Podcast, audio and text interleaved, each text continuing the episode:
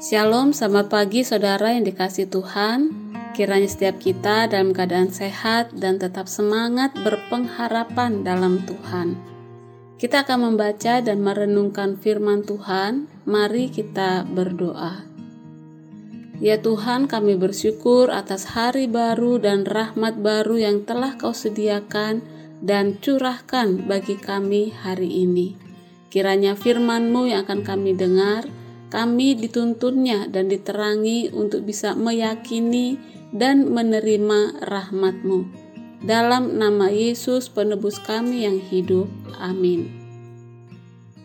Firman Tuhan hari ini kejadian 7 ayat 1. Lalu berfirmanlah Tuhan kepada Nuh, Masuklah ke dalam bahtera itu, engkau dan seisi rumahmu, sebab engkaulah yang kulihat benar di hadapanku di antara orang sejaman ini. Dibenarkan oleh kasih karunia. Apakah pesan utama khotbah dengan khotbah di luar sana?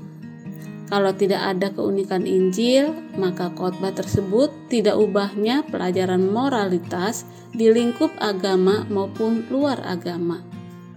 Sebenarnya pahlawan iman dalam kisah Nuh ini bukanlah Nuh dengan segala keberhasilannya hidup saleh, benar, dan tidak bercela di antara orang-orang sejamannya. Ya, bukan Nuh. Nuh adalah orang berdosa juga yang rentan terhadap kedagingan, dunia, dan iblis.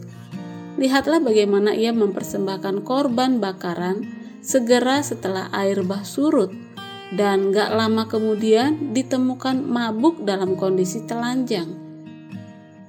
Bukan Nuh pahlawan sehingga dia patut diselamatkan. Karena Nuh mendapat kasih karunia di mata Tuhanlah, maka ia bisa menjadi orang benar, tidak bercela di antara orang-orang sejamannya, dan bisa hidup bergaul dengan Allah. Jadi, mengapa Nuh disebut orang benar? Jawabannya, karena ia mendapat kasih karunia Allah terlebih dahulu. Kejadian 6 ayat 8. Bukan karena ia bermoral, bahkan bukan pula karena dia memiliki bibit moral yang baik.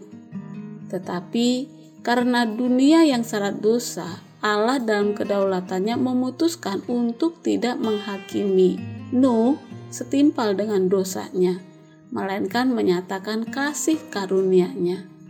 Ia disebut orang benar karena ia dibenarkan oleh Allah. Keselamatan Allah dari zaman ke zaman selalu sama. Kasih karunia-Nya yang berdaulat turun kepada orang berdosa, diterima dengan iman. Itulah sebabnya orang berdosa dibenarkan di hadapan Allah. Jadi tidak ada yang spesial dengan Nuh sehingga ia diselamatkan dari air bah. Bahtera Nuh itu menunjukkan kepada menunjuk kepada Yesus Kristus. Yesus Kristus telah tenggelam dalam derasnya air bah kemarahan Allah atas dosa supaya kita diselamatkan darinya. Nuh juga menunjuk kepada Yesus, sama seperti Nuh keluar dari bahtera tersebut untuk memulai ciptaan baru Demikian pula Yesus bangkit dari kematian untuk memulai umat yang baru, yaitu kita, gerejanya.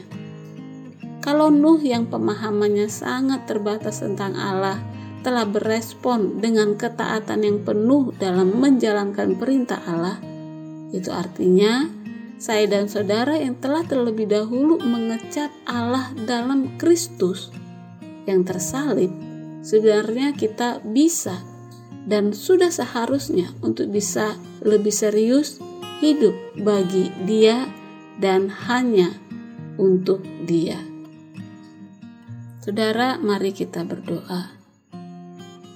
Ya Tuhan yang berbelas kasihan dan penuh kasih karunia kepada kami manusia berdosa yang sepatutnya kami musnah oleh murkamu, kami sungguh bersyukur karena kami mendapatkan kasih karuniamu dalam Kristus Yesus. Dan tolonglah kami untuk bisa hidup lebih serius mengasihi, melakukan mandatmu dengan senantiasa bersandar padamu saja. Lewat firman yang kami baca renungkan dan juga lewat kepekaan atas bimbingan Allah Roh Kudusmu. Terima kasih dalam nama Yesus kami siap menjalankan mandatmu. Amin.